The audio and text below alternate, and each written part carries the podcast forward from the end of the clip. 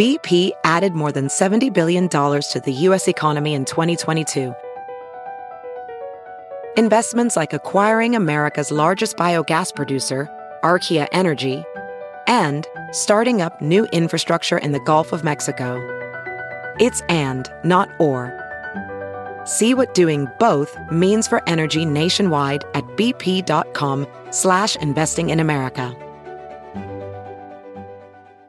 There's something magical about unboxing.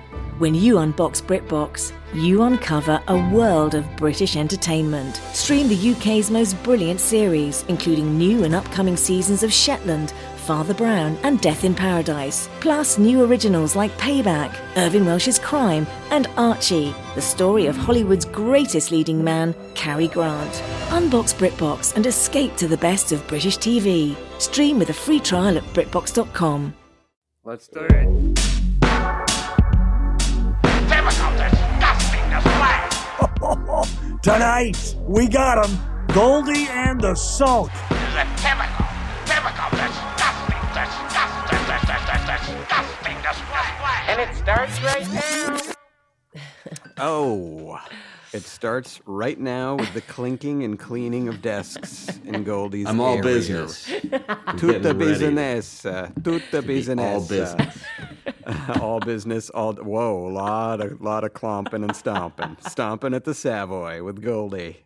Uh, welcome back, everyone, to another episode of a typical disgusting display, a podcast for writers by writers who hate writing. Uh, and we we have a boy. This one has been.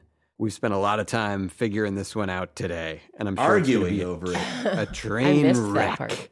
I, I wouldn't say ar- I wouldn't say arguing at all because you come to me with a note about something you feel. I say I agree with you. Let's change it. You say not good enough. That's kind of how this went. but Your I let's listen, change it feels loaded. Uh, well, let's let's read back the text, my friend. I got the receipts.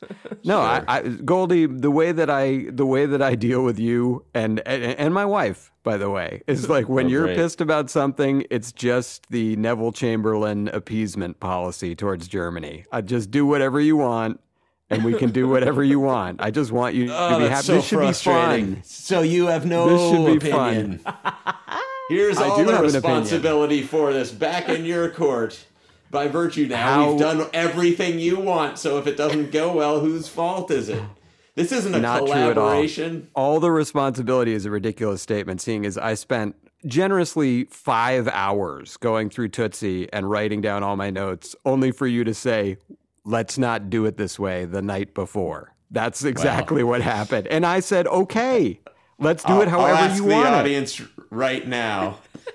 Do you want to hear five hours worth of notes about Tootsie? Is that how you would like to digest information about this movie? Or would you like it to be some sort of more organic dialogue about the movie, what it means to us, what we think is good, what we think is bad? Or you can And just I- have the notes. Let me And- know. Let us know I- in the email. And I agreed with you. When you presented it that way, I was like, yes, perhaps a linear breakdown of this movie is not the way to go because it is so much longer Well, than, say, the Cheers you wanted to do it. You first said, very excited, two parts.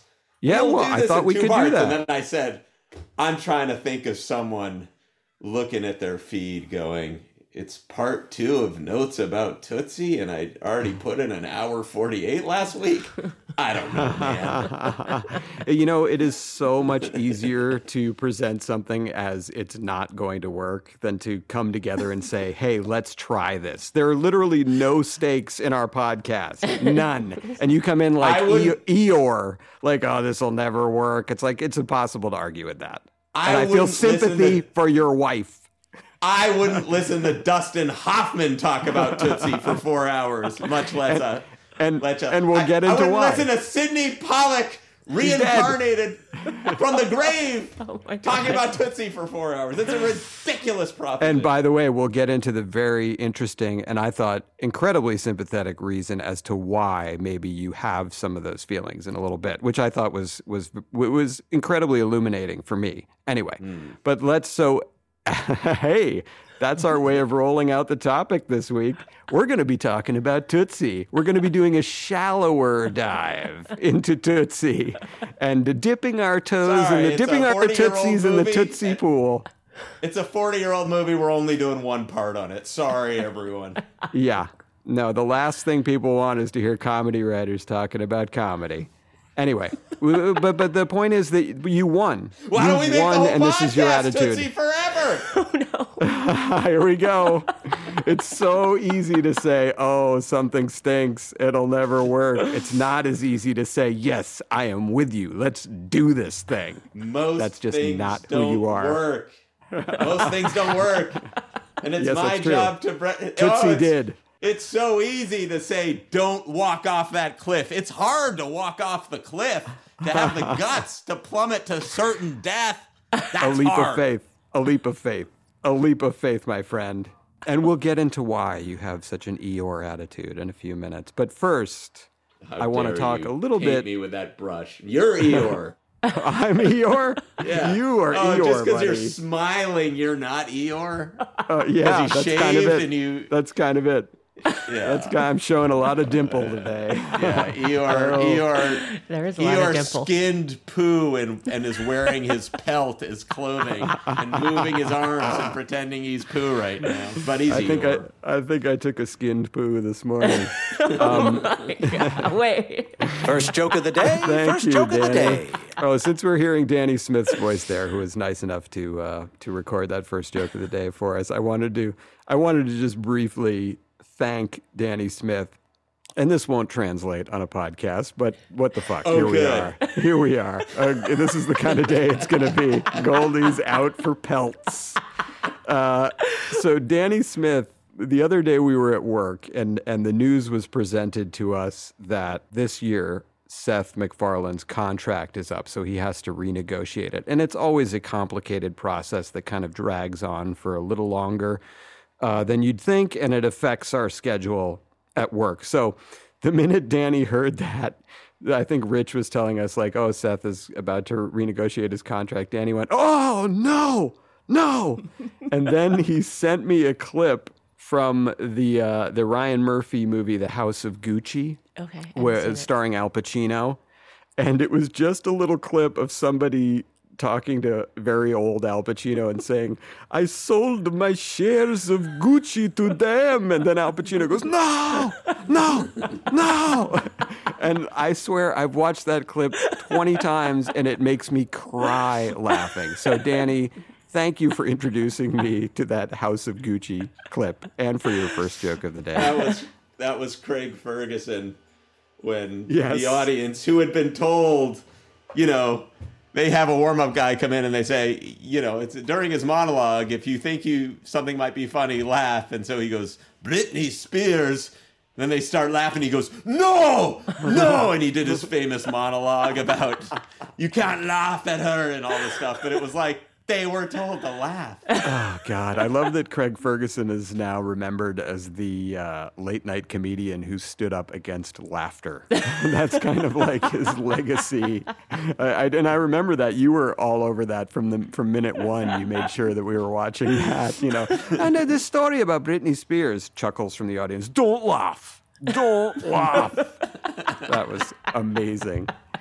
All right, but anyway, let's let's sort of uh, start to talk about our let's let's set up our topic for today, which is Tootsie.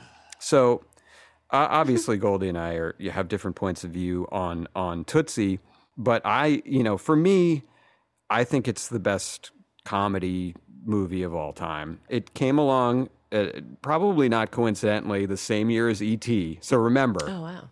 I was carried out of the, the theater Right. from ET Crying. by my mom crying because I was so broken by ET. So I think being snapped in two by ET and then sort of being dipped in the warm bath of Tootsie, like I was I was there to buy. I remember So seeing you it in were the, what, 11? nine. Nine. You're just a nine year old who's grooving on Tootsie? I loved Tootsie. It just doesn't add up. But as you said, and I thought it was a really good point right before we started recording, you're like, it's like Bugs Bunny in a dress, which I my two listen, I. I loved that. I loved Yes. Bugs Bunny in a dress. Yeah.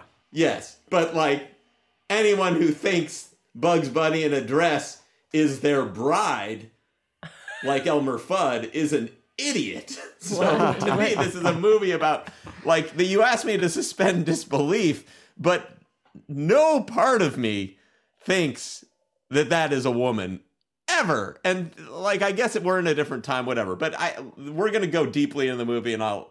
The, Yeah. the, my second point about the movie, though, and I, I would ask you to watch it through this prism. Would that just be one story in a good episode of The Love Boat? it feels like a love It boat does, to me. yes. Like the, the passenger best- comes in and the, the ticket's under a woman's ever. name. Yeah.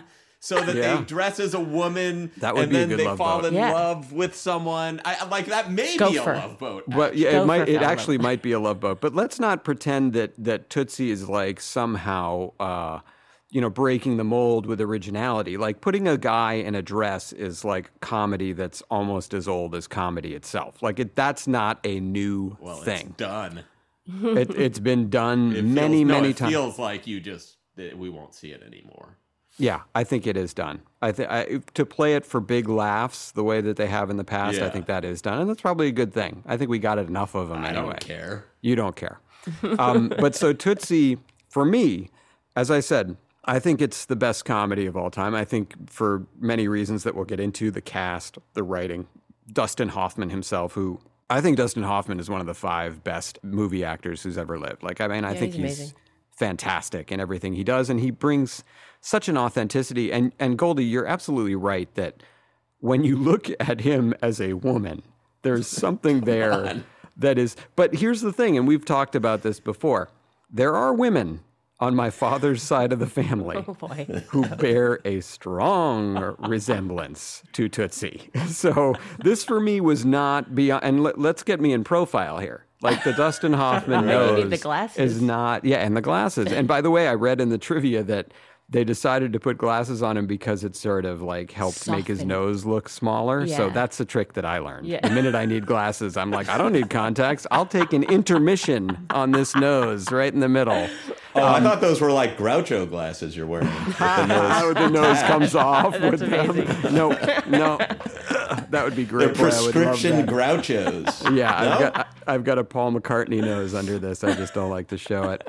So the, there are many things about this movie that I think are great: the writing, the directing, the acting, the overall, you know, the arc of of the character. I, I totally fell for it. And again, maybe this is because I'm a nine year old and I'm there to buy, and it's a really happy, you know, they're trying to make me laugh, and it absolutely worked for me. And Goldie, I wanted you to talk about because we were talking about this before, and I found this very interesting. Like maybe some of the reasons that like you you didn't you don't quite connect to a lot of these movies. Well, I, I think that I get branded as having this cynicism and and I'm negative. I'm Eeyore. I don't like anything. And that there's there's there's a kernel of truth there. yeah, Colonel Sanders. the the sort of larger picture is that uh, movies mean virtually nothing to me.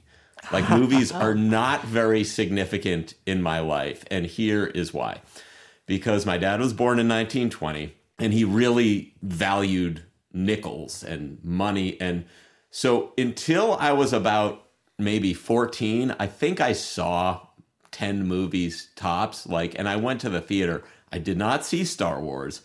Uh, I saw Empire Strikes Back because my parents got in a fight, and my dad was like, I'm taking the kids, and took me and my brother to McDonald's and Empire Strikes Back. I don't think we'd ever been alone with him ever, and we were freaked out the whole time. So I was in the back of the theater, not having seen Star Wars, watching this other thing, like, I don't know what this is.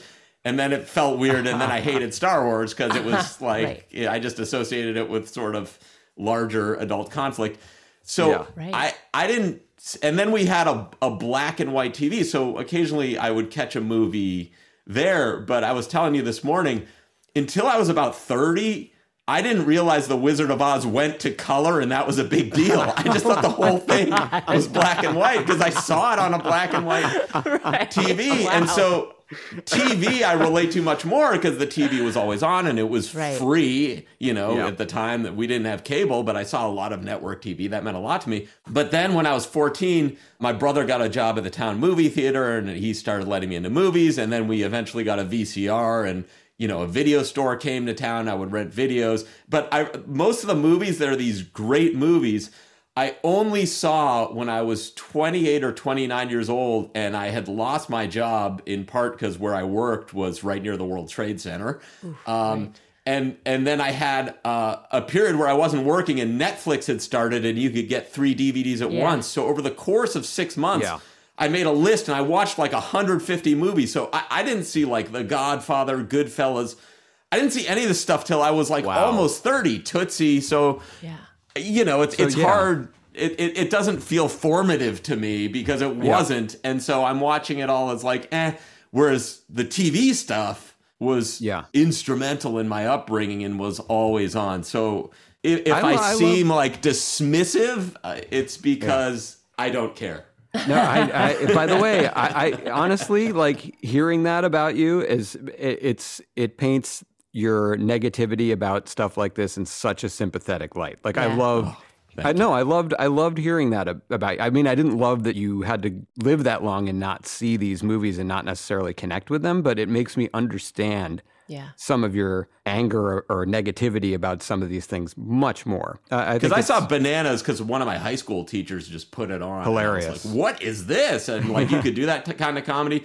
And then because we had a VCR, I got like Marx Brothers movies out of the library, and my dad would tell me movies to get out of the library, and we'd watch them together. But they were old comedies like I'm All Right, Jack, and stuff. Like he was like, this is a great movie because he stopped going to movies in like 1954. Right. So he just wanted to rewatch all, all that stuff. So I don't know. It's I, I I was sort of it's almost like you know the guy who was raised in the jungle by animals like i don't know i don't know this Yeah. stuff I'm and so then when everyone in a writer's room is like oh and this and they're making references and stuff it's like i, I don't know man i grew up in the jungle do you want to hear about trees and stuff like i don't know any of this Right. That's so understand. anyway I thought that was so, it. uh, But but but by the way, fresh I think, eyes though fresh eyes fresh eyes. Yeah. But I think also knowing that going forward for us, like I think that's a very useful piece of information because now and and frankly is anything this to, counseling anything to, yes, Goldie, I want you to take these words and use them in your life.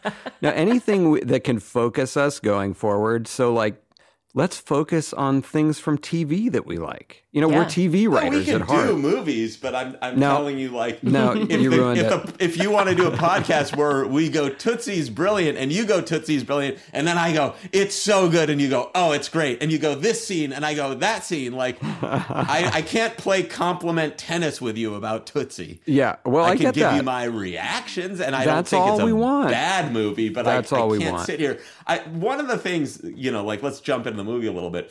I mean, one of the things that just for me again, fresh eyes, is like these people. I guess are supposed to be 30, 32, I Late don't know, maybe thirty-five. I think they said that the It was the, like the candles. You the- guys are you guys are fifty. yeah. like, The- The candles on his birthday cake, uh, it said on IMDb, indicated that he was 38 at that birthday party. Okay. But yeah, he seems. He seems old. everyone seems so. But by the way, the, me. the That's 80s 'cause was 80s. all like Sanka and cigarettes. So they might have actually been 38 and looked 52. I mean, that's that's possible. But Like, I'm it's- sure. that's the problem I have now is like when I watch stuff, no one looks like a real adult because Yes. people like adults like 30 used to look 50. Now 30 looks 17. So you go, I'm watching these people and they're, and they're like, I got to get this job in order. And you're like, you're a fucking fetus. You're I a don't care child." about you. yeah. Yeah. Yeah, I'm, I'm sure Charles Durning in Tootsie, uh, who plays, our uh, yes, who plays Jessica Lange's dad, uh, Oh, yeah. the older guy. um, I'm, I bet he's, think? I bet he's like 49.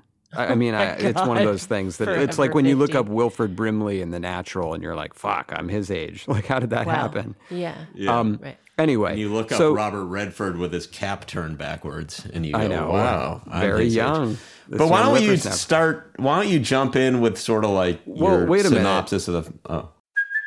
Hey, it's Kaley Cuoco for Priceline. Ready to go to your happy place for a happy price? Well, why didn't you say so? Just download the Priceline app right now and save up to 60% on hotels. So, whether it's Cousin Kevin's Kazoo concert in Kansas City, go Kevin, or Becky's Bachelorette Bash in Bermuda, you never have to miss a trip ever again. So, download the Priceline app today. Your savings are waiting. Go to your happy place for a happy price. Go to your happy price, Priceline. Ready to elevate your home? Picture this central heating, a cozy fireplace, or your dream walk in closet. Build a backyard oasis, go green with solar panels, or start a business. It's all possible with Figure's home equity line of credit. Unlock up to $400,000. Apply online in five minutes. Funding in as little as five days. Head to figure.com and transform your home. Figure Lending LLC, DBA Figure, Equal Opportunity Lender, NMLS 1717824. Terms and conditions apply. Visit figure.com for more information. For licensing information, go to www.nmlsconsumeraccess.org. Yeah, I mean, I, I want to get into it as soon as possible, but I think first we have something else we got to get into the obligation Oh that's God. killing us. Unless you're something it. Yes. we like to call Jonathan jokes.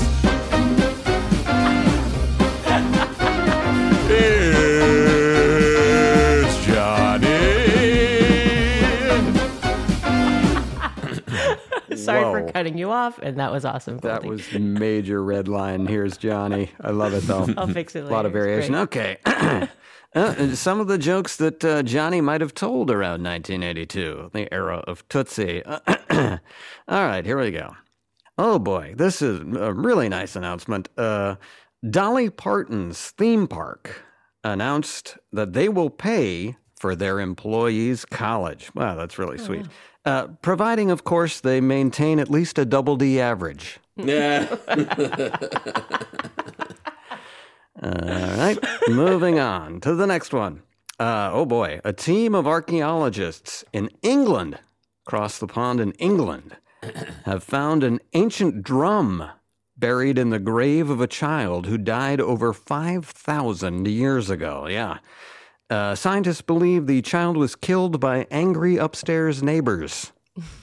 ancient drum. The ancient, uh, the ancient drum. Ancient drum causing quite a stir in that 5,000 year old apartment complex. Uh, here's one uh, I think Goldie might He was the uh, he, he the the boy uh, used to play with Keith Richards. I was going to say There's the original drummer. in that neighborhood. The original Yeah. drummer of the Rolling Stones. Yeah. Uh, Something, okay. something. Keith Moon. Keith Okay. Moon. Keith Moon. Yeah, well, he's he got Who? Oh, Um, I'm not even gonna do it. No, don't don't play it for Keith Moon. Uh, a new poll. Oh boy, this is kind of a sad fact. A new poll reveals one in four Americans have not had sex over the past year. Yeah. Oh boy, that's rough. Uh, apparently, the other three have gone on one date with my ex-wife. Johnny had a lot of them. Okay. Closing up, closing up this slog. Going Uh, into Prince? the storm cellar as the tornado approaches. Oh, the tornado's already hit, my friend. I'm floating off towards Oz, which is in color, by the way. Wow. I wish I had known that. Uh, Prince Andrew. Oh, boy. Prince Andrew has reached a settlement in the sexual abuse case with Virginia Giuffre. Yeah, as part of the settlement, Virginia is no longer allowed to speak about the case. In return, she receives Wales. the country of Wales is now All right. entirely hers. Oh boy, other Johnny. Similar area. I mean, here, here we go. These, these are the quickest jokes I've ever written. These are all. It's four jabs, and we're just going to try to win the round on points. Okay, here Let's we do go. it. Let's outpoint them. There will not be a knockout. A woman at LaGuardia Airport spat at cops, pooped her pants, and then fled on a motorized suitcase, leaving Spirit Airlines without their best pilot. okay. I mean, we, I have That not was a done a joke one. like that that is just one Yeah, sentence. right. So It, it's- it, yeah, took me by love surprise. It's It's, quick, good. a quick different hitter, form. quick hitter, quick hitter. Yeah. Uh, I promise jabs. All right. The Queen of England has paid $16 million to end the sexual abuse allegations against Prince Andrew. Yeah, she's really cracking down on her son's lewd behavior. As part of the settlement, Andrew is no longer allowed to have even a stiff upper lip. I like that one. Okay. $16 million. Yeah, that's the size of the settlement. You think he'd be upset, but reportedly the prince was thrilled it was under 18. okay. That's ah, That's there just we meat and potatoes. Strong connect. Strong And, and, fi- and finally, And finally, can you believe it? Scientists at the University of Colorado have managed to warp time. Oh. Yeah. The amazing results were reported in an experiment that took place in 2028. They, they warped time.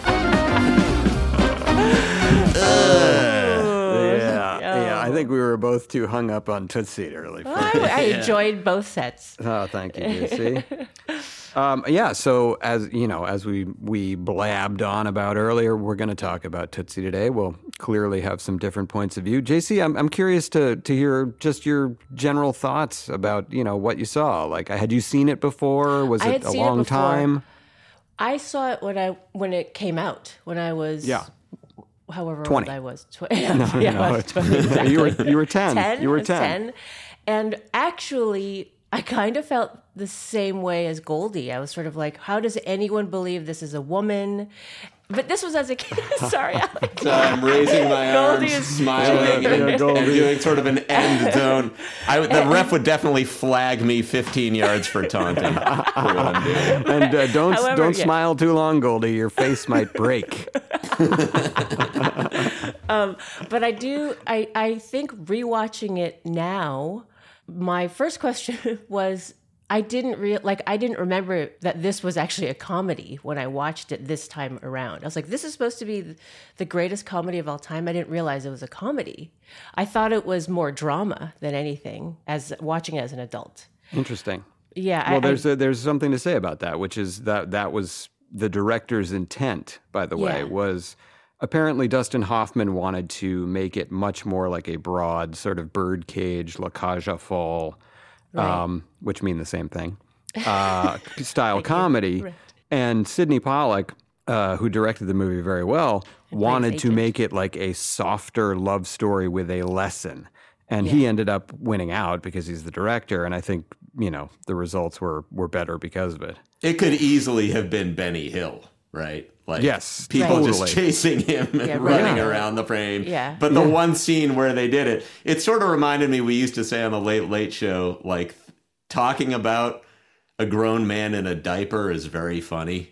Yes. Seeing a grown man in a diaper is incredibly disturbing and unfunny. Where it's like, I'm sure in the pitching of this, it's like, you know, and he's a woman and they're, they're chasing him around the office. But the one scene where that really happened it was really just- rapey, ra- very Super rapey. over was- the edge. And, so, and I've seen a lot of love boats. Where, you know, like it's a staple. Like Red Buttons is chasing you around the room and trying to kiss you. Yeah, yeah. but I mean that was intentional, right? To make it rapey and sort of scary. No, I don't think so. Sadly, I think Really? I think that was all supposed to be comedy. I think you're supposed to be oh. laughing at the fact that oh my god, here's this horny old guy who likes to kiss everyone on the set of the show, and he, he's just fallen madly in love with Tootsie, and Right. he, he has to have her. I don't think we were supposed to look at it as oh. like this guy's he- gone too far. But I- didn't he use the word rape in like another scene? He like, did the after next the guy left. He's, Yeah. he's, he, he, like, which again, he kind of like, it's like, I'm realizing rape might be bad because it, it almost Yeah. happened to me. So, like, Right. we got to think about this, man. I know. It's a little Well, like, that's uh, ju- just okay. to just to join your team for a minute. The, Yes. the the one the one overall message about this movie that I think uh, is kind of shitty today is that it's clear that they're saying like the best version of a strong woman is a man. You know what I'm saying? It's like Oh, he, he becomes, you know, he he really has his, you know, finds his agency. He's standing up to people. He's going off script and improving. And it, it, it seems clear to me they're saying like he's only doing that because it's actually a man. Like no woman would really ever do that on their own. But since Right. he's a man and he's doing it, like, wow, go Tootsie. And then some of the other women kind of like follow suit, and you're like, all right, now they're empowered as well. And isn't that great? But Right. that is a kind of an overarching message of the movie that I think that would not, that does not stand up today. And it would never, you'd never make a movie like that today because of that kind of message. But let me just get back on my team here and say that like I this movie for me just provided so many laughs along the way And I felt like it was so well directed. It just had all the things in a movie that can make a movie great. It had an amazing score. It had fantastic performances by not only Dustin Hoffman, who we listen, we know he's great, but Yeah. everyone. Teri eh, Garr was Teri Garr was great. Everyone in the supporting cast was phenomenal. And Goldie, we can talk a little bit about Bill Murray later. I know you have your own your own kind of feelings about him, but I, you know, as someone who doesn't, who kind of just generally likes Bill Murray, like I, I loved his character. I loved all the side characters. So, but let's talk a little bit because we're writers who hate writing. Let's talk a little bit about some of the stuff that the writers did to make this movie a success. Let's put it that way. Um, and and just a side note about the whole writing situation. When you look at the credits, there's a one guy, I think his name is Don McGuire, who gets uh, story by credit. And that's often a, a thing you'll see. Story by credit, and Goldie, feel free to jump in here. That seems to me like uh, almost what it sounds like. Like you had the idea for this somehow. You're like, what if we put uh, this guy in a dress to get an acting job? Then all of a sudden, that's your story by. And the the written by credit are the people that actually typed the words into the script and filled out everything.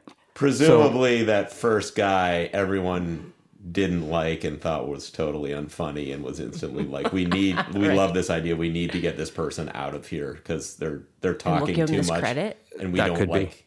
Yes. So we'll we'll give you the story. Presumably. Yes. So we'll give you the story by credit, and then you can just go away. My You'll have- dream I know exactly. is that I just say some gem that then becomes a property and everyone leaves me alone. Yeah, that's great. Yes. Um, but I, I will say, in in doing a, just the a, a little bit of research on the movie, it seems like there was a lot of drama around the overall making of the movie, but in particular the writing of the movie. So. If you notice, it said story by whatever his name was. I think it was Don McGuire. McGuire. Then it said written by Murray Schisgal, terrible name, and uh, Larry Gelbart. So Larry Gelbart, if you're a you know kind of a big comedy fan, that name sounds familiar to you. He wrote the movie MASH. He used to Oh, wow. write on uh, your show of shows. He's a very lauded. He's up there in And the he rare.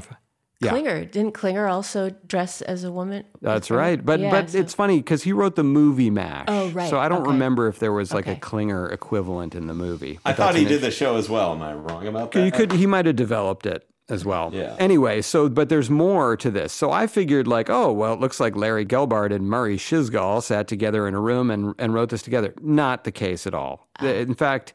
They said that there were many writers on the film, most of whom were uncredited, including uh, director Barry Levinson. Uh, he didn't direct this movie, but he Right, went on to direct Rain Man and you know many other Right. movies. Another Dustin Um, Hoffman movie. That's right. and uh, also Elaine May, famous sort of comedy uh, woman pioneer. She apparently wrote a lot of the the funny gags in it, uncredited. Apparently, there was a delay in releasing this movie because there was there was so much litigation about what the writer's credits would be Wow. in the movie. So it doesn't sound like a very happy beginning for this for this concept. And not only that, but Dustin Hoffman himself claims credit for the movie because this, so this came out in 1982 as we said. The movie that Dustin Hoffman did right before this was gr- another great movie called Kramer versus Kramer. And he won uh, that movie won Best Picture Oscar and he won Best Actor for his role in that. And Yeah. if you've ever seen that movie, first of all, it's great. I've never seen it. It's another one of those typically unnecessary Hollywood stories of like, look at this single dad stepping up. And oh, isn't he the hero? This is, whoa, it's a single dad. And so, of course, you know, there are millions and millions of single moms every day getting no credit at all. And, but apparently, when he was making this movie, he was playing this part of like a dad who also had to be mom because the mom wasn't around. And so he had the idea of like, you know, being a woman. Yeah. Um, and so that, uh, in his mind, is how Tootsie sort of started to come to life. I had read in the trivia bits on Amazon, you know, Yeah. Mm-hmm. how if you watch it on there, it's set he, in an interview, he said that he wrote some of it while they were recording. So he was saying he was one of the writers on, on Yes. the movie. well, well. I, I believe that because if you watch his perform, like that's more credible to me than him saying like this was all my idea or whatever.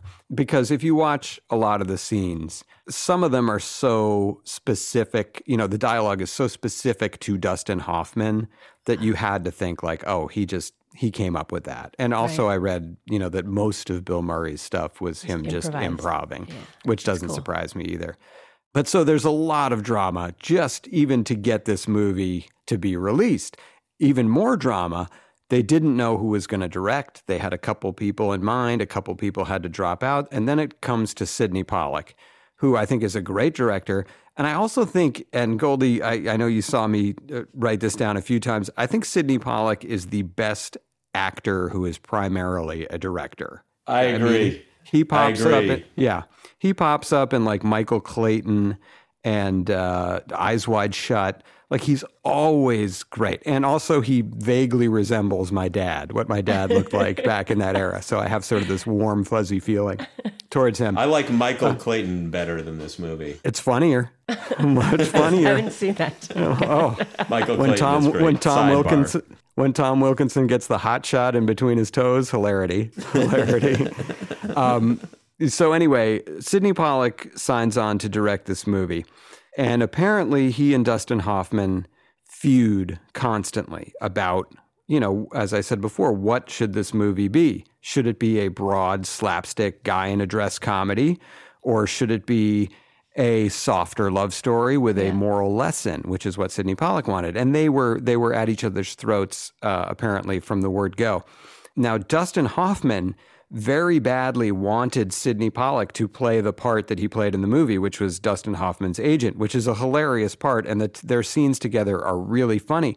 But apparently, that was born out of them arguing behind the camera, and Dustin Hoffman felt like this would be a great outlet. Just play this agent, and we'll just argue in the movie, and it really works. So, I mean, I always find that kind of stuff interesting. Like, Yeah. Why why are those scenes so good? Why do they seem so genuine? Well, it's because maybe they did have a certain amount of disdain for each other, and it really comes across in an, in an honest way in the movie. So that was my favorite line in the movie is when he's like, "If I want a steak returned, you call whatever his name is." Yeah, yeah, that's such a you line. Yeah, Michael Dorsey, Michael. Michael Are you, are you saying I'm not a name? Are you saying I'm not a name, George? No, no, no. If you want a steak return, you, Michael Dorsey's your man. oh, so funny. That's a great. So it's just so devastating. Yeah. Um, so there were a few things uh, to me that stood out about you know like the how they're sort of getting their points across in this movie. I think we've talked a little bit about the context. This movie was nominated for a ton of Oscars. Ironically.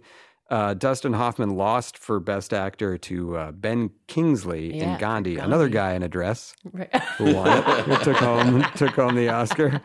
Um, Jessica Lange did win for Best Supporting Actress, and she does a great job. And Teri Garr was also nominated in that category, so they were against each other. And it sort of fits Teri Garr's character in the movie that she lost to Jessica Lange because she's sort of the Mm-hmm. sad point. sack. Um, and it's interesting, you know how we like to point out every few years, like you'll get like two movies about a volcano in Hollywood, or you'll get two Yeah. movies about an asteroid coming to Earth, like Deep Impact and Armageddon.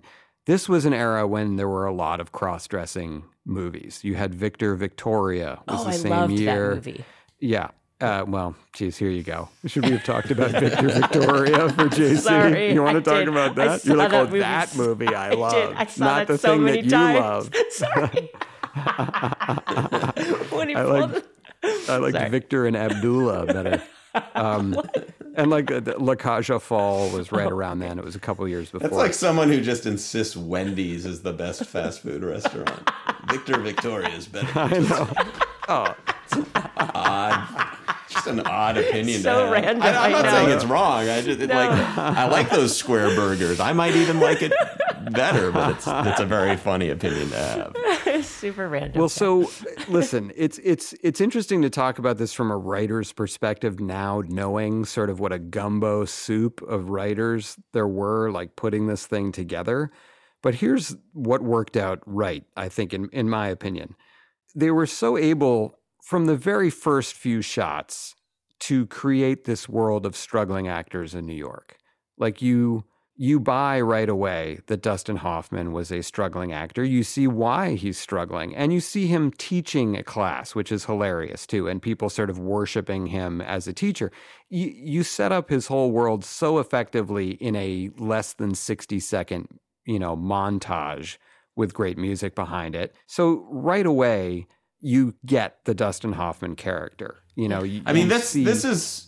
I, I'm sorry to interrupt, but Yeah, no, no, this no, is like ahead. my favorite part of the movie because I, I I don't know who said this, but there's a quote about like every movie is really two movies. It's it's the movie and the story that the director wants you to follow, but it's also unwittingly a documentary about the place and time where it was filmed. And just to Yes. see New York in that era Yeah. um, and you you said this is where it's like the the Reagan boom '80s, and it's kind of like Yep. it's not quite the '70s as it was always portrayed. Everyone's getting mugged, whatever. But you know, there's some money in the city that they're not a part of it. Their shitty sunny. apartment.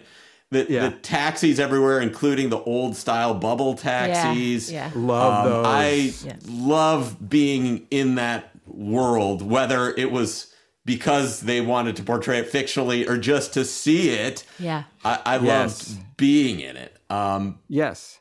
80s Manhattan, you're you nailed it right on the head. It's such a different thing than 70s Manhattan. 70s Yeah. Manhattan, it's dark, it's rainy, things are on fire. 80s Manhattan, it's always sunny. It uh, honestly, if you see, you think of like Crocodile Dundee, you know, Tootsie, like all these different It's movies. big. It's Working big. Girl, yes. when they go to the It's- city in Big, big. which by the way, Big yeah. is way better than Tootsie. Yes. Uh, I love Big. I, That's I love absolutely too. not true. Um, but like the other thing I, that I, I do want to give them their props for, and that at least as of you know the year 2000 hadn't changed, was I took a two year acting program in New York at a place called William Esper Studios, and we did all the stuff oh, that they're that's showing in the movie, and I could have Yes. honestly lived in that world longer. Like it, it made me kind of sad that as, as good as I thought the montage was, that Right. that could have eaten up more of the movie in an entertaining way because I did I did all the things where it was like one of my scene partners, his name was Vincent something, and he had been the kid in the movie Cadillac, the Robin Williams movie Cadillac Man. He played the kid in it, Yeah. I guess. So we were paired together for an inordinate amount of time. and you know, he had been a professional actor, I guess, and I was like a comic. And but the exercises were all things like, okay, you lie down on the floor. Now, Vincent, you kneel above him. Now place your hand on each other's hearts. Oh, now, God. You look into his eyes and say his name, and he looks into your eyes Oh, and say your name. For like 40 minutes, it was like, Vincent. Jonathan. Vincent. Oh Jonathan. my I have no idea what this was teaching. Like to this day, I mean, all, it, it was just like if you want, it, it feels like a prank show. Like I'm just gonna fuck with these guys and see if they'll do it for an hour. But uh, this is a separate episode about maybe acting for Acting writers that we can do. I'm just putting a pin in it. Yeah. Well, it seems I like you- liked I liked the way they did that a lot, and as much as like I've you know I I don't think I've shat on the movie because I do No. like the movie. It just doesn't Yeah. mean when I anything say to you, the really. best parts, like Yeah. this to me, within the first few minutes, you can shut it off after ten minutes and kind of rest assured. I think you've seen the best part, which is that Right. Yes, in your opinion. But yes, I I I, I, like, I love that opening part. and the end. I would go right to the end. Um, and just to first of all, Goldie, what you're you're you talking about that acting exercise, it suddenly made me realize, and maybe this is an obvious point that all actors know, but it seems like acting classes are just an exercise in mind control to get you to break from the reality of yourself. You know what I'm saying? Like, even though you're saying somebody's name over and over again, it's like you have to put your, because you, I know you, Goldie, you would never put your hand on anyone's heart and say their name right to their face for 40 minutes. So you have to get past My that and say. I will do it. Your dog, maybe. Yeah. Lloyd. Lloyd.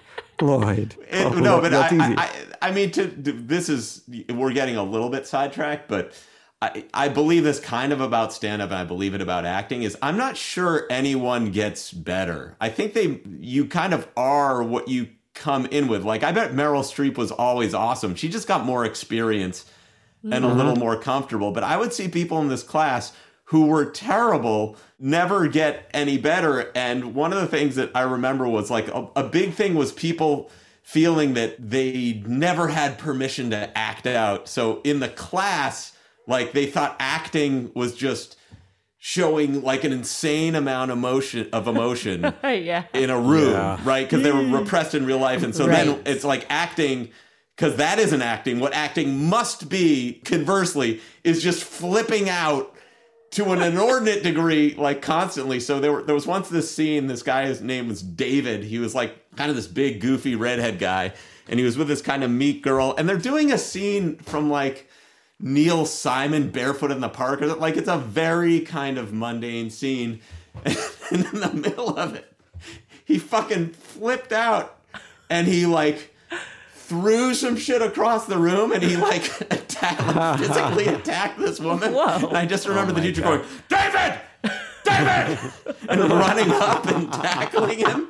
And it was like, the guy was like, I'm sorry, I got so into the part that I attacked. And it's like, no, you're a maniac. Like, there's like no actor. Like, I refuse Well, to that- believe that you think you're acting. So you just attack a person in a Right. room full of people. And you think that this is now you're trained as some like it's psychotic. And so yes, well, it's I like Christopher liked- Moltisanti. Yes. Oh, and- nice. Yes, exactly. And like I liked Oh the, the part of the Teri Garr relationship to me that worked with them, which like the sexual stuff and the date stuff I found kind of boring to be honest. And that part of the relationship of I cook dinner and I like that just felt Right. like a too close for comfort or some like Oh, run of the mill yeah. sitcom to me. The the part I liked was him getting acting better than she did, which felt real because it's like Yes. you can only be as good as you are, and like Yeah. I like Yep. the, the the intellectual uh, uh, challenge of an actor having to act badly or act well in a movie. Like that's super interesting. I thought they did that super well. Yeah. Yes, they did, and that that's an, uh, another thing that I was going to talk about. Exactly what you just said. In that, of course, we know Dustin Hoffman can like turn it on and turn it off at will. I mean, he's fantastic.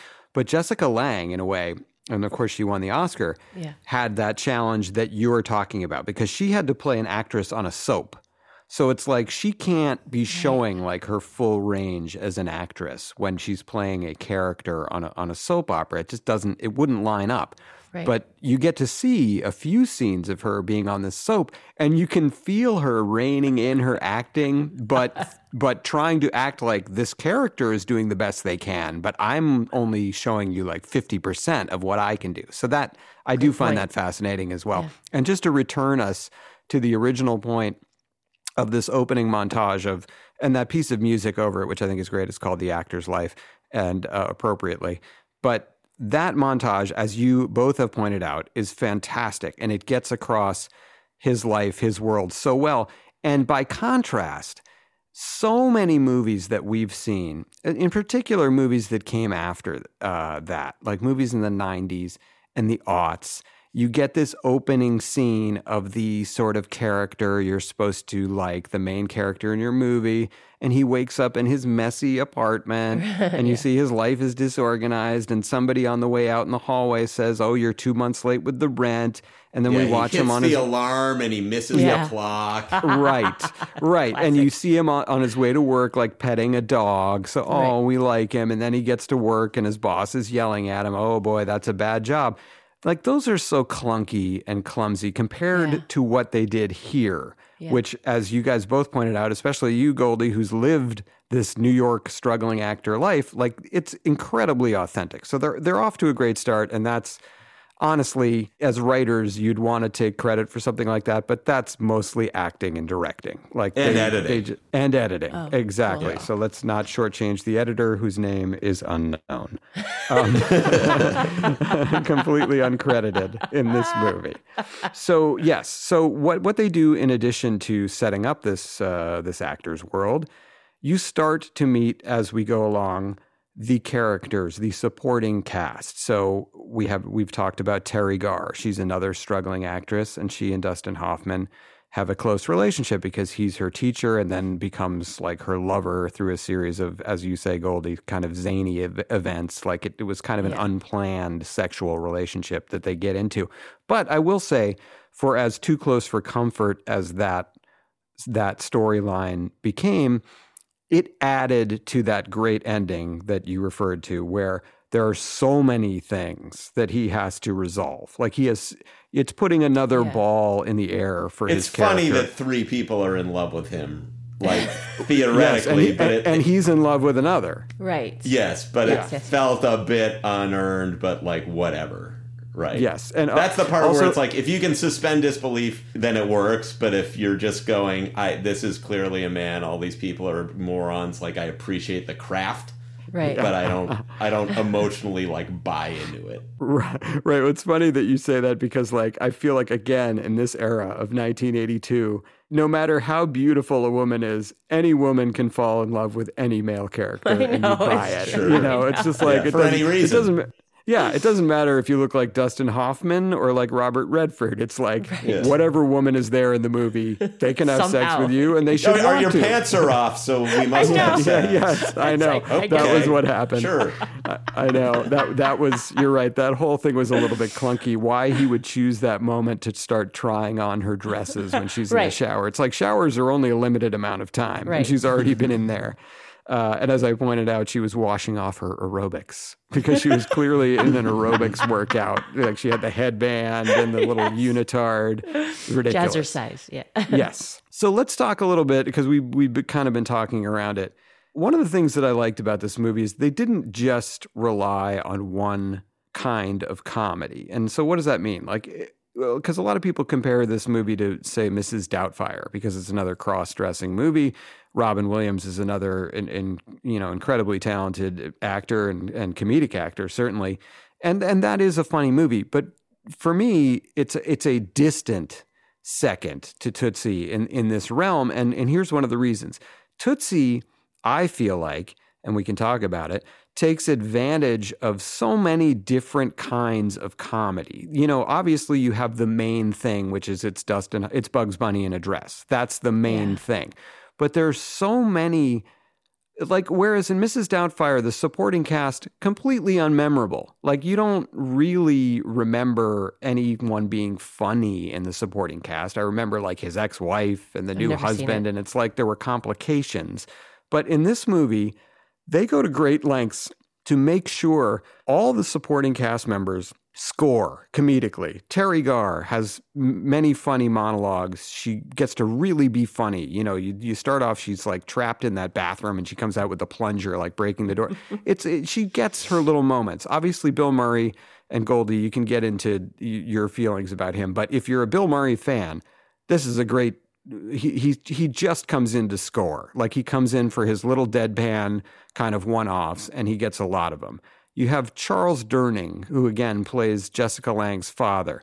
And that's a very funny character. He's just Mr. Old Fashioned. So what they've what the writers have done here is they've built characters that are funny in their own right and they have realistic reasons to interact with the Dustin Hoffman character. It's not just like random Forced. comedy of again, yeah, random forced Bugs Bunny in a dress. Oh, I'm coming across him. Isn't that weird?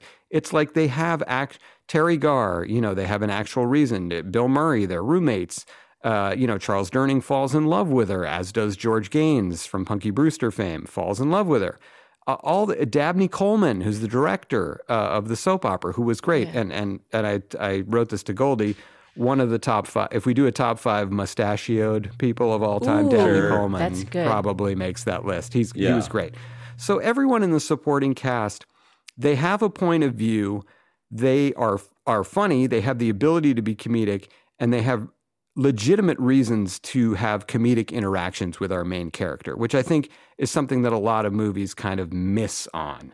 So to me, it felt organic the way all these characters were interacting, and that's a tr- that's a triumph of the writing, regardless of you know, do you Yeah. have two writers or five writers or ten writers? They they nailed that. So you have that kind of comedy.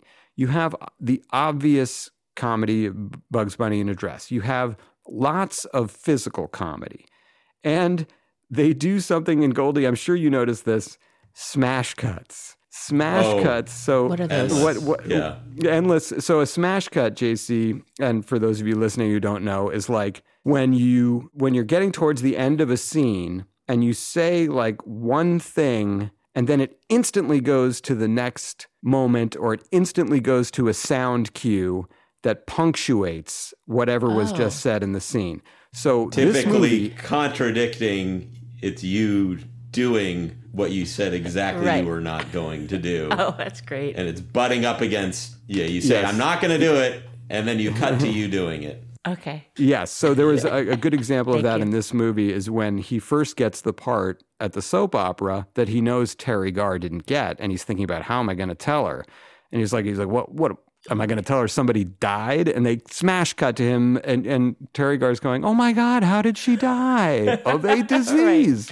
You know, but they do a lot of smash cuts in this, probably half a dozen even even if there's like a bit of physical comedy, like when uh, Dustin Hoffman had to share a bed with Jessica Lange up in the country, and he's got his fake wig on of hair Yes, curlers, yeah. and he turns over in the bed, and they like kind of smush in his eyes, Yes. and then they instantly cut to the train going back to the city with like a sound cue of like you know happy music. It it just helps the audience know that we've just seen a joke.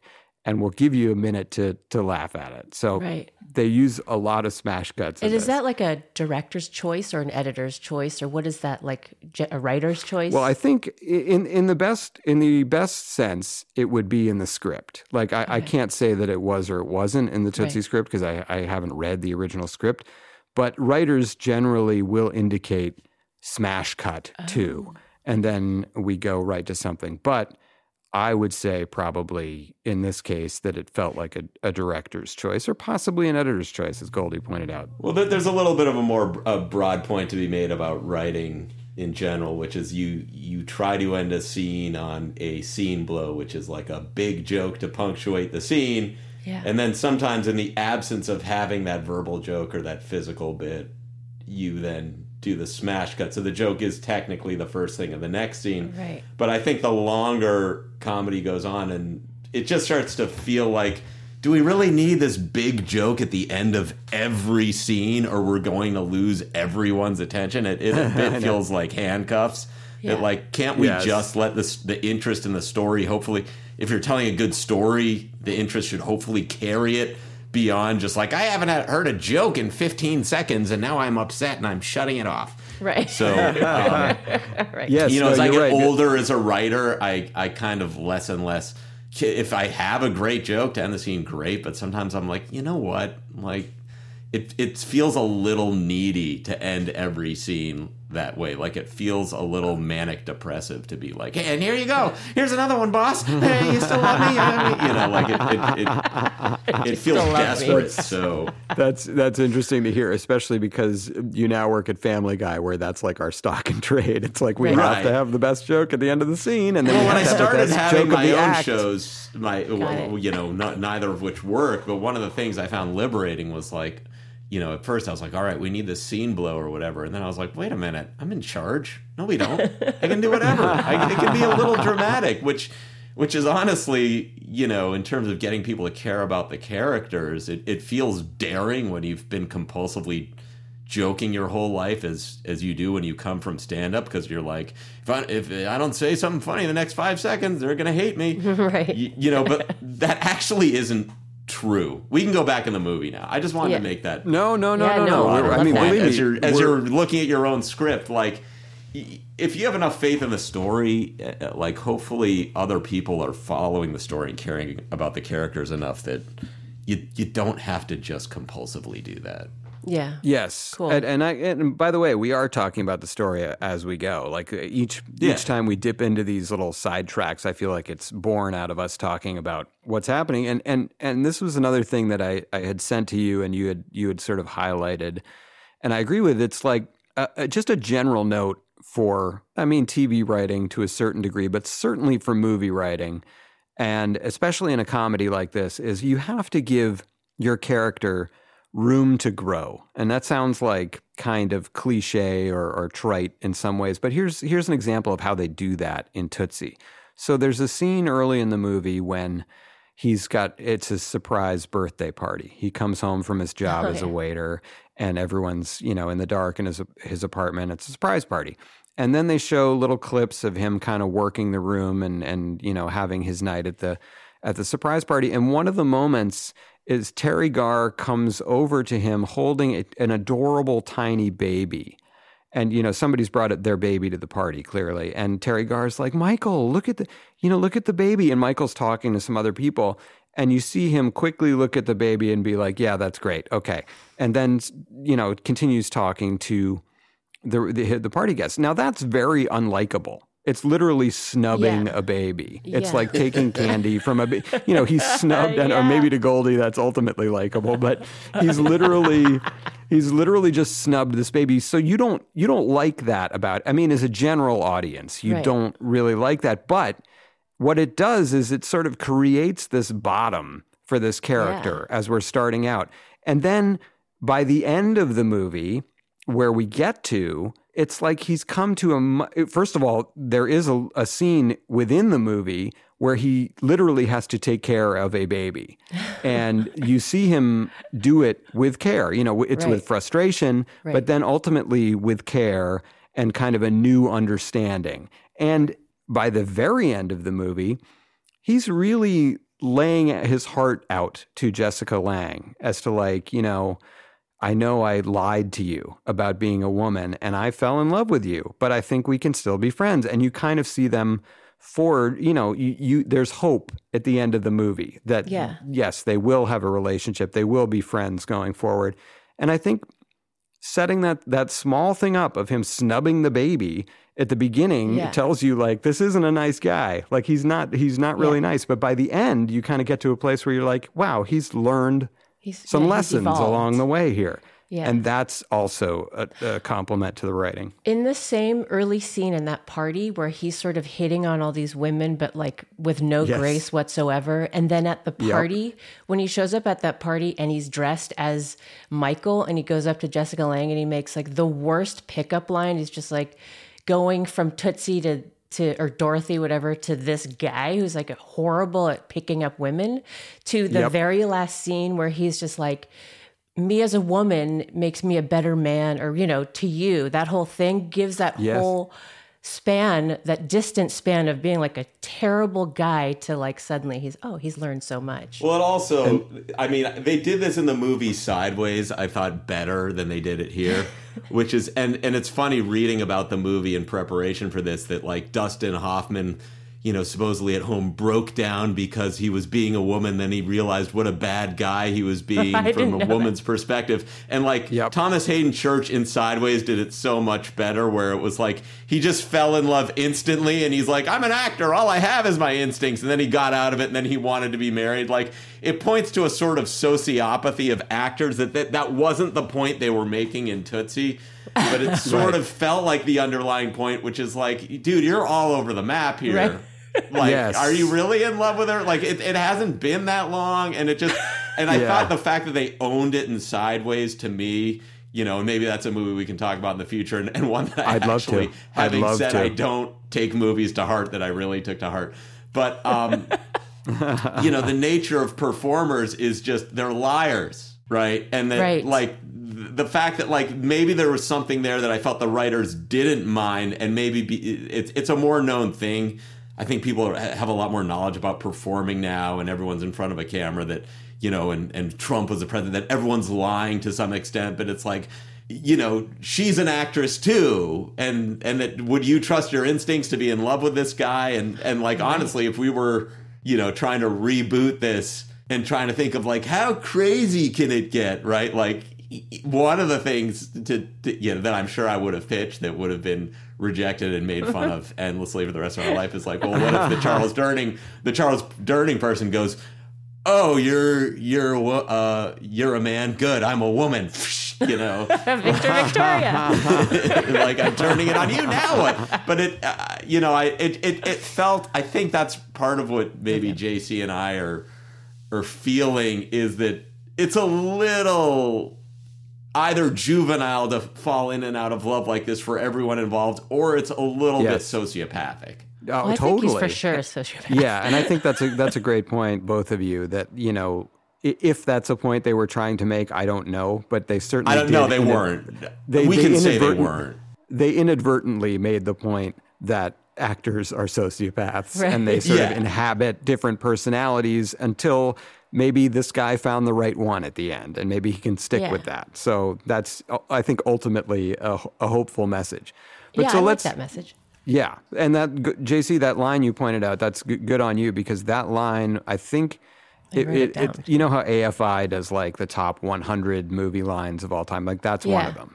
That uh, I was a I was a better man with you as a woman than I ever was with any woman as a man, or something like that. It- Yeah, it- I was a better it- man with you as a woman than I ever was with a woman as a man. Wow, you did you just steal that from your brain? Yeah, but I've seen I've seen this movie like 50 times now. Okay. Guys, I was a so better man with you as a woman You were. I ever was as a as a woman with a man. I don't think I got it. Goldie, you would be so fooled by me in a dress. I'm telling you right now. um, so let's let's let's Just skip me ahead. a- playing dead as you fondled my body. oh no. Is it over? pl- playing dead. Um, let's let's uh, skip ahead um, to because here's Not even allowed point. to have a stiff upper lip. upper lip.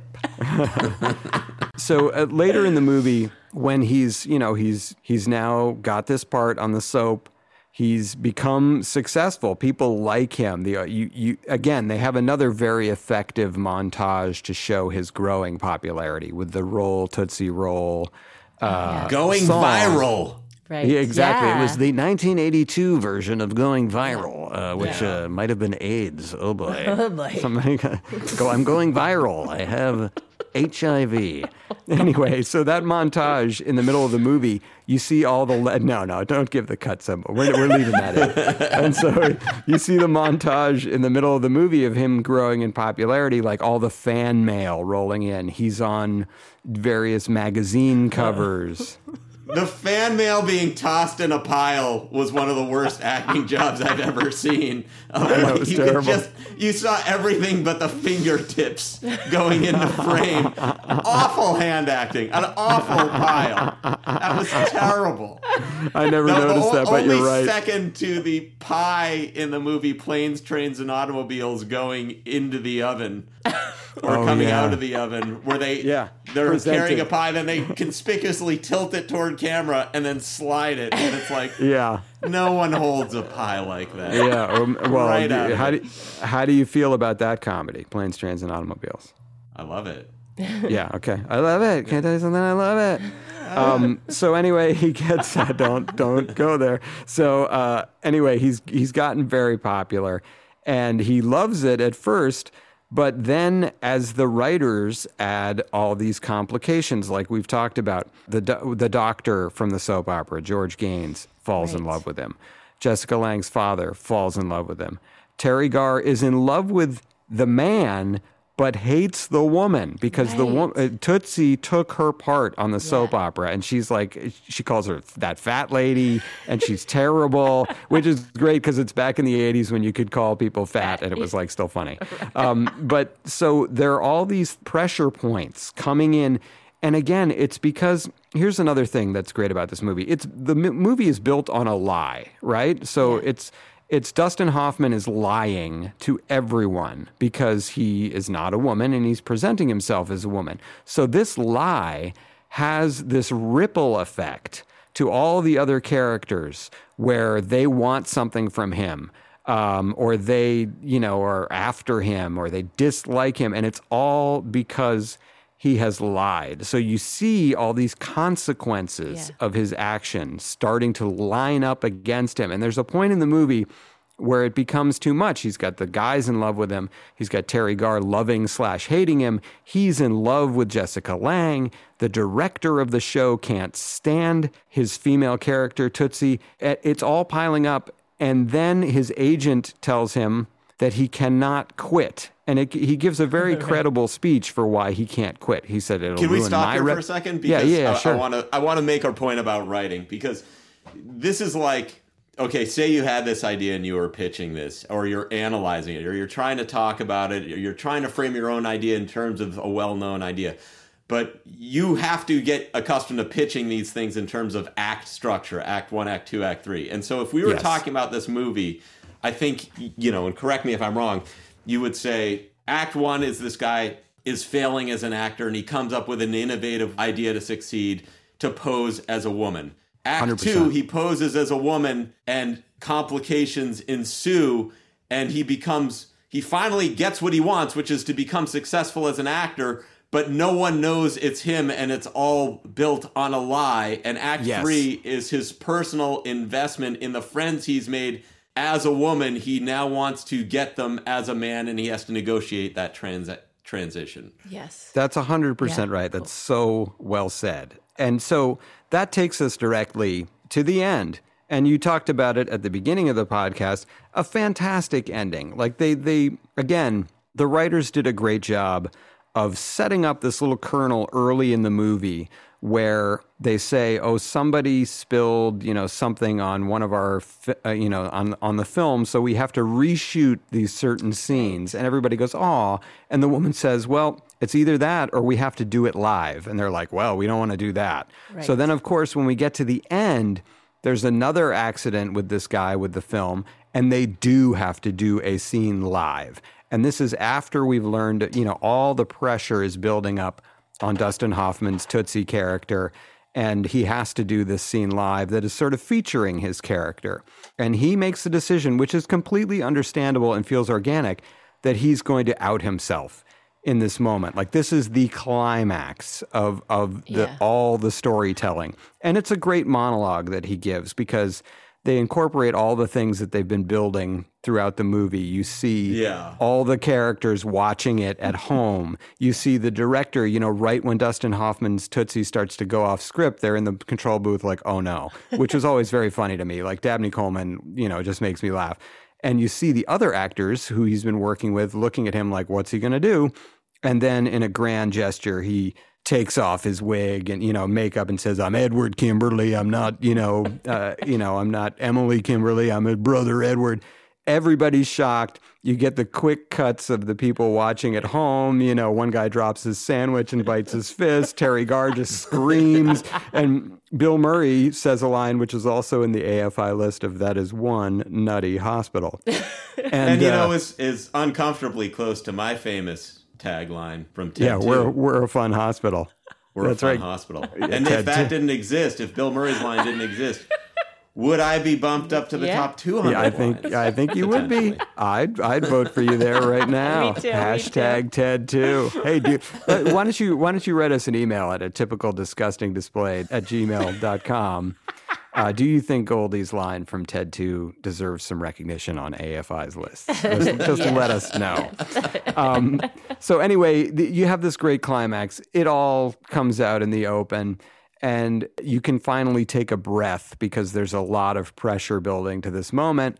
And then, as we've talked about before, it's sort of it ends with a, a very funny scene of, of Dustin Hoffman giving the ring, Charles Durning, his proposal Yes. ring back in a bar, bar. upstate, which was a, a very funny interaction. And I think Charles Durning really played that moment just right. Like he was angry, but it wasn't overt, like, I hate you because you made me look gay. Yeah. But, but that was sort of the undertone. Yeah. But it wasn't really overt. So it was kind of a I nice- love that joke of he said, you know, what about the chocolates? I gave the, I gave those to a woman. Yeah, I thought I did too. yeah, yeah, yeah.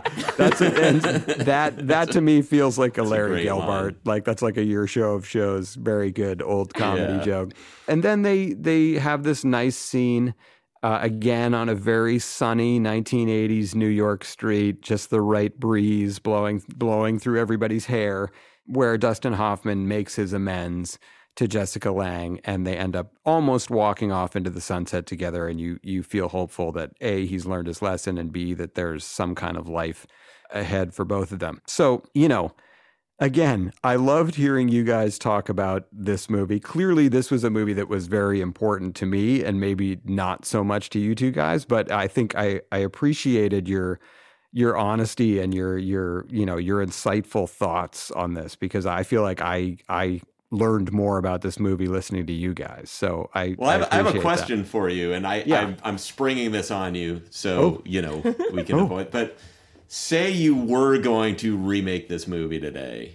Yes. Uh, a, do you think it's possible? And B, how would you do it? Broadest of strokes. Well, and maybe I- we can work. We can pitch on it all together for like five minutes. Well, I think, and, and this has probably been done as well, but I think the only way you can do this movie today would be having it, reversing it, having a woman have to become a male, you know, uh, a, Right. a woman going for a, a man part and switching it that way. Like I Victor think- Victoria. Right, right. You'd have to Victoria. I Victor just don't Victoria. know that like there's any TV that's widely watched enough and regarded and is universal that it can work in the world of TV. You know what I mean? Like soap Yes. operas. I actually did grow up watching Search for Tomorrow. My mom had it on. So the first 12 years of my life I saw every episode of Search for Tomorrow, but I don't know what what you would pick as that thing that would be high profile enough to work. Right. Yes. Eh, that's like would you almost have to keep it small that it's like oh they're in some sort of theatrical production but No, then no, it, no. it just doesn't feel important No, enough sa- to- sadly today it would be like a that. YouTube influencer or something like oh that. you i know? hate this movie already I know. Right. Well, I don't like it either, but I'm saying in Right. the world of today, something that has any kind of like cachet, or st- yeah, yeah, it would be something in the online influencer. or i Yeah. would say would you would you make it and this is this the now you're just stretching credulity here and again i'm talking off the top of my head would you make the person like a tucker carlson type talking Oh. head and they it's in the world of news you know Yeah. or, or politics or something well, then th- oh. I mean, honestly, and It's so hard to come out of nowhere, though. That's the other thing is this movie would have been rendered obsolete by Google, right? Because you'd go Dorothy Right. Michaels. Well, this person's nowhere on the internet. They have no profiles, Right. Right. You know, there's no record of them before, and and I think that is a huge impediment. That part of the reboot would have to be creating the fake backdrop, Right. Yes. Be a For long people game. to Very long Yes. You Yeah. couldn't do it in the moment, Reality like you'd show, have to maybe? craft it. A reality show Yeah. could be, could be. Well, uh, also, but to your Tucker Carlson uh, point, then it's almost like you ditch the cross dressing altogether Yeah. and make it like a right wing, left wing Tootsie, where it's like there's a right wing guy who has to pretend to be a left wing guy in order to get some kind of job and then learn some kind of lesson about, you know, bettering his fellow man or something like that. Right. Yeah, Um, which that is the kinda kind works. which Yeah. that's the kind of movie Hollywood would enjoy and half the country would loathe. so Right. you're, Oh, most of the country would you're you're instantly cutting out like half your audience. But it seems like that might be the way to Tootsie without gender bending. Right. Anyway, that was fun. I, I I enjoyed. I'm glad Goldie that we we back channeled about the best way to do this because Yeah. I agree. I would not be at this point looking forward to another episode about Tootsie. So I concede that you Oh, were good. 100 I percent right about that. Hey, I thought you did a great job. Yeah. I, I, I appreciate your appreciation for the movie has made me give it a second look. And and again, I do think I do think the craft of it is indisputable. Like Yeah. I, I my I tip my hat off to everyone involved for the craft, but to me it doesn't just translate to as much personal enjoyment as you have for it, although I do like it. Yes. Uh, I, I go, I don't know, 7.5 out of 10. It's very good Oh. Yeah. That's pretty high. but it's not something that I, you know, feel like I'll ever watch again voluntarily. Right. You know, I, And- there's just and- too many other things to explore. And for me, I'm glad I watched it again. Um, I wouldn't have ever watched it again unless you had requested it. Made you? yeah, requested, quote unquote. but I also didn't realize that it was like something so close to home for you. I thought it was similar to like the Cheers pilot, where I didn't realize after watching it that it was touted to be one of the greatest pilots of all time. And so I'm thinking, Yeah. oh, I must be watching something that's one of the greatest of all time. And I think it has been said that Tootsie. For some people, has been Is up there. considered as one of the greatest comedies of all time. I just happen to be one of those people. Right. So Look, I man, appreciate you were, you. you were on a indulging Tootsie this. roll when we started. Uh, but I'm last joke of the day. Last joke of the day. Is that even a joke? yeah, so- to me, that's that's, That's stock like and trade. right that's my currency. it's something. It is something. That's all I want people to say about my comedy. It was something. It, it existed as a thing. Wasn't So. Goldie, Goldie, here's my task for you. Well, first of all, you both have to watch Open Range at some point. Okay. But Yes. uh, the Western. But Goldie, you will you pick something next? N- Not now, but I'm just saying, like, Yeah. pick, pick the next thing you want us to talk about because I I love doing this, and uh, I would love to have you know whatever you feel like a connection. to Sure. I mean, uh, my initial about. instinct is just to say sideways because having Yeah. I come up in conversation, I think it's if if I could make anything right, like I, I look at sideways and about Schmidt, those two Alexander Payne movies, as like if if I could trade and cherry pick anything I could have as my own, those might be Yes. it. And it's not because like. I wouldn't want The Godfather. I wouldn't like. I just think they're just so perfectly done. Yeah. But so I I'll think agree. about it a little more. But my instinct is, and also maybe about Schmidt, just because I've watched it less and I want to see it again. Maybe that would be it. Great. I love Alexander. Payne, as you know. Um, Yeah. But now, hey, listen, before we get into this uh, next section, we, I just want to point out we got an email. Uh, thank you again. And it's at a typical disgusting display at gmail.com. Mr. Brody sent us an email about uh, this this top five segment that we're about to get into. He says he hates it, and for the love of God, can we stop pointing out that we sing the top five uh, theme? so let's right now roll into top five. Top five, and that is us singing. Oh God, that's the best thing I'll ever do. Uh, I love it so much. Uh, all right, so this week, this was Jay's. Thank you, Mr. Brody. That, that, my email. friends, is called a smash cut. That's right. bravo, we just did it. so this week's top five was uh, JC's pick, which I loved, which is top five sports broadcasters of all time. Great, great topic. Fun to think about. Yeah. Would anyone like to go first? Goldie. Go, Goldie. Look at- Go ahead. I never go first. I'm Oh, going. I yeah, didn't no, realize go ahead. that. Go ahead. Number five. This is Howard Cosell. I, yes, I, I, I couldn't quite put him on the list, but I love him. I, love I want to live in a bygone era where the most influential people are old, ornery, not good looking, wear toupees, outspoken, stubborn. Jewish. Him, Andy Rooney. I mean, I mean, that stuff is my crack. Whatever need happened rubber to bands? stamps? yeah, love it. Uh, number four, and it's just so associated with my youth and all the all the memories. Marv Albert. Oh, nice. Yes. Yes. Yes, Ewing. Yes, I love that. Yes, Yes. spectacular move by Jordan. and uh, I was gonna I was gonna tag this with with a joke uh, about Marv Albert where I said I wanted credit for not including Marv Albert just so I could put in my hacky stand up joke of Marv Albert getting a calculator for Christmas. Yes, and it counts. His legacy was a little bit hurt by the I whole know. biting, the back thing. Like it makes it. feel a Oh, that little whole dirty. industry's backbiting. Yeah. Oh, wow. Uh, number three is a is a homer pick. It's a local pick. I don't think objectively this person is a very good broadcaster at all, but I enjoyed him. Jerry Remy. Yeah, The Rem dog. Re- rest in peace, Jerry Remy. Yeah, Oh, what- a lot of memories. and he's the he's a guy who does that thing that I love, where some Boston accents they put an R at the end of words that don't have an R. Right. Like you know they were they were always sponsored by Amica Insurance, and he'd say that today's uh, you know first top of the seventh at bat is brought to you by Amica. it's like where did the R come from? Yeah, but he he gone. He he actually lived about a quarter of a mile from me growing up. Um, number two, and I, I think this is like the Patrick Mahomes or Steph Curry of sportscasting. Like he's just changed the way I view everything with the information he gives. It's Tony Romo. I think he's Oh, wow. Oh, he unbelievable. You actually I do like learn a crap load about football. Cool. When I when like listening him. to him, and, he, and I love his enthusiasm. And number one, too. And this if if this isn't y- your Alex number one as well, because he introduces the podcast, the impression, the greatest broadcaster of all time was Celtics legend Johnny Most. Oh yeah, he's on, Very he's nice. on the list. He's on the list Yeah. Bravo. for sure. Yeah. Um, all right. So, uh, JC, you want to go last because it's your category? Okay. And also the Droit de Seigneur. Okay. So, number five, that means the right of the older people. I okay. So,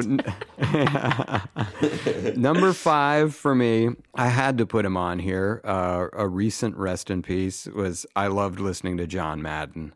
John Oh, yeah. Madden, you know, uh, football great. He was never the most insightful, but he just had such like a, a, a folksy kind of fun way of putting everything. I'll never forget uh, one game where he was describing a running play and he described the gap that a running back ran through as the a hole. and I think he was like quickly corrected during commercials and like didn't, and never did it again. But I thought that was very funny. Uh, number four, uh, this is I got two homer picks in a row here. Number four is a guy that not too many people are going to remember. Again, a homer pick. Uh, Ken Coleman. Ken Coleman did the Red Sox radio broadcast um, from like the 60s to the 90s.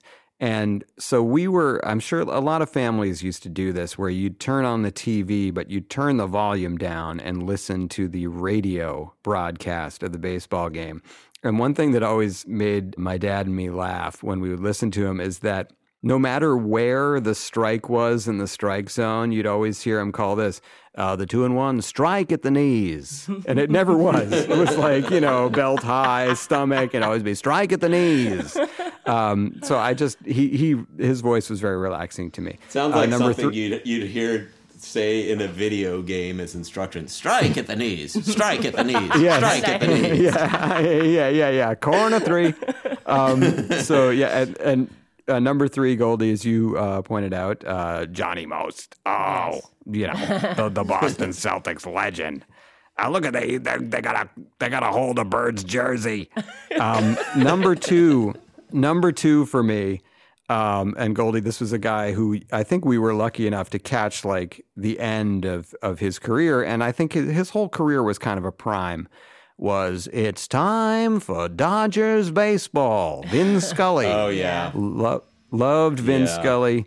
He, uh, he, I love the way he said "Puig," and uh, Yeah. he, he, he had a knack for. He was, he didn't have anyone there with him. It was just him solo all the time, and so ha- he would make this seem okay by asking himself questions that he would then answer. It'd be like Martinez leading the league in doubles. How's he doing it? Two strike hitting. So I, I just loved.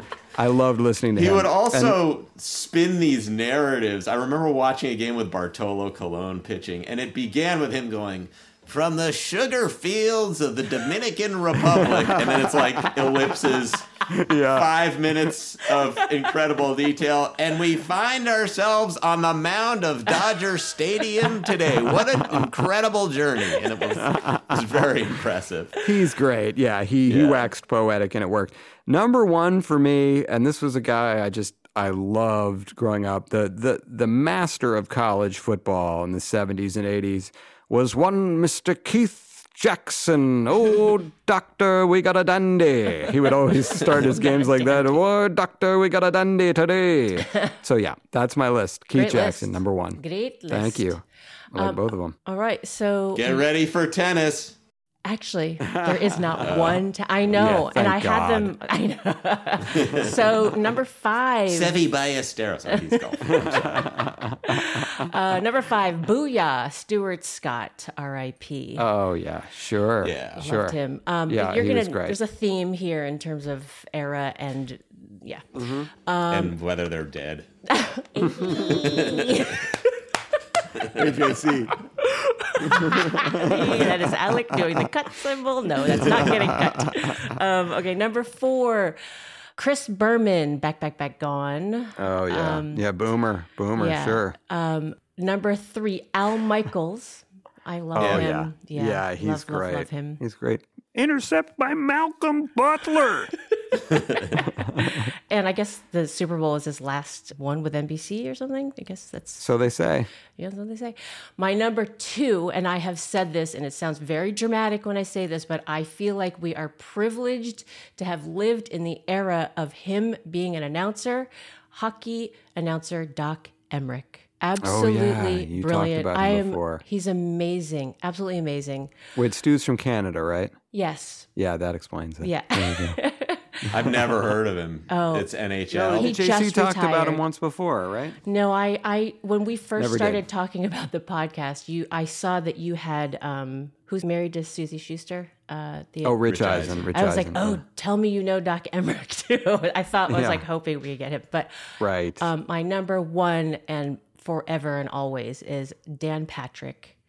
Dan Oh, Patrick. yeah. He's very good. Love him, and he's. I still listen to his his show, his podcast. It's amazing. It's like three hours of sports, and it's what keeps me updated into what's going on in the world of sports Nice. outside Three- of tennis. So Three hours. You should talk about Tootsie. All right.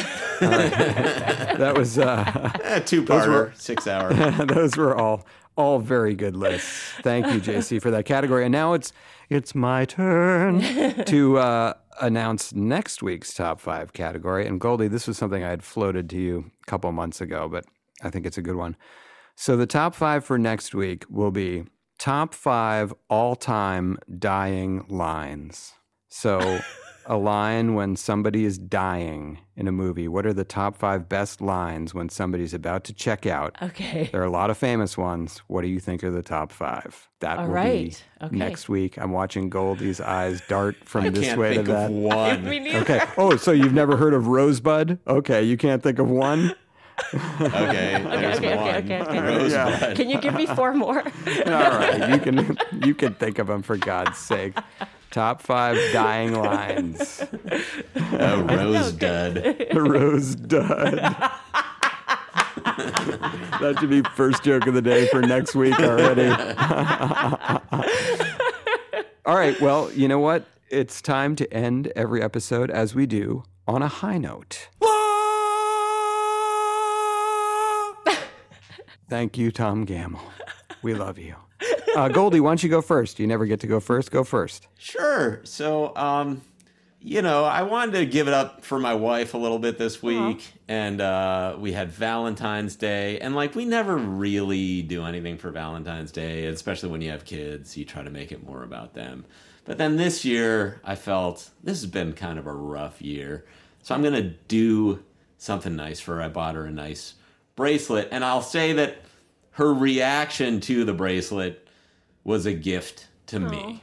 So I'll Oh. say for those people out there, you know, you want to do a little something for the relation, you're gonna get back more than you give. She was only 15 years. Look Oh. at you. You were only supposed to blow the bloody doors off.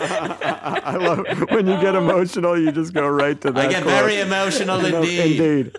And when he gets loudly, it's so sweet. uh, that's very sweet, Goldie. Very nice. Yeah. JC, what do you got?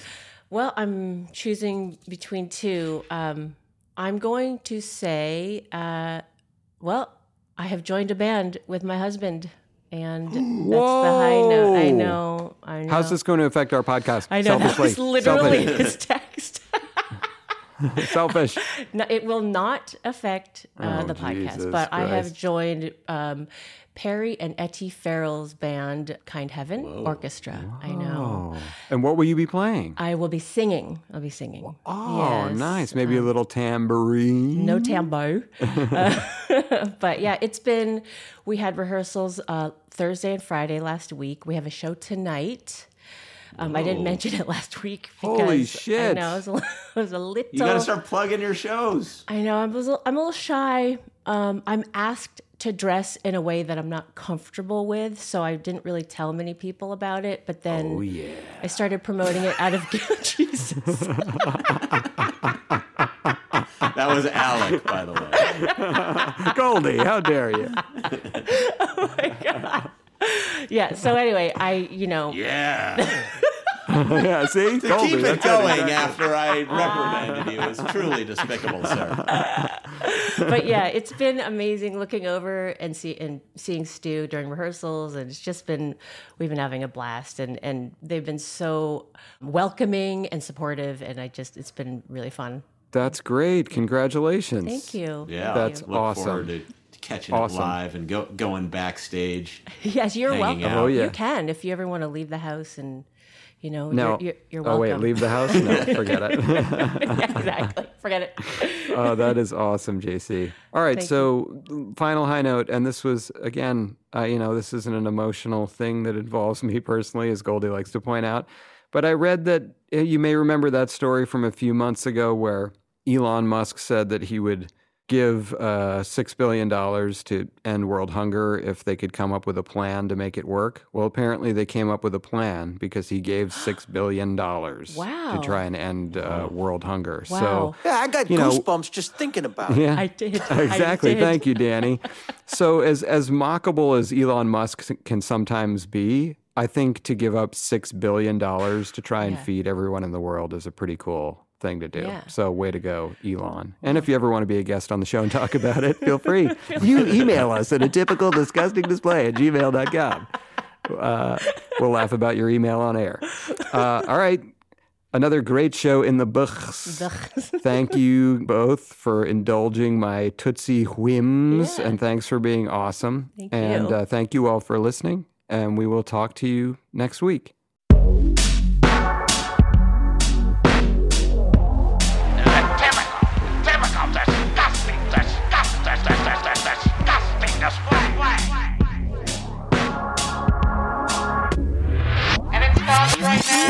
And it. Yes, and it counts.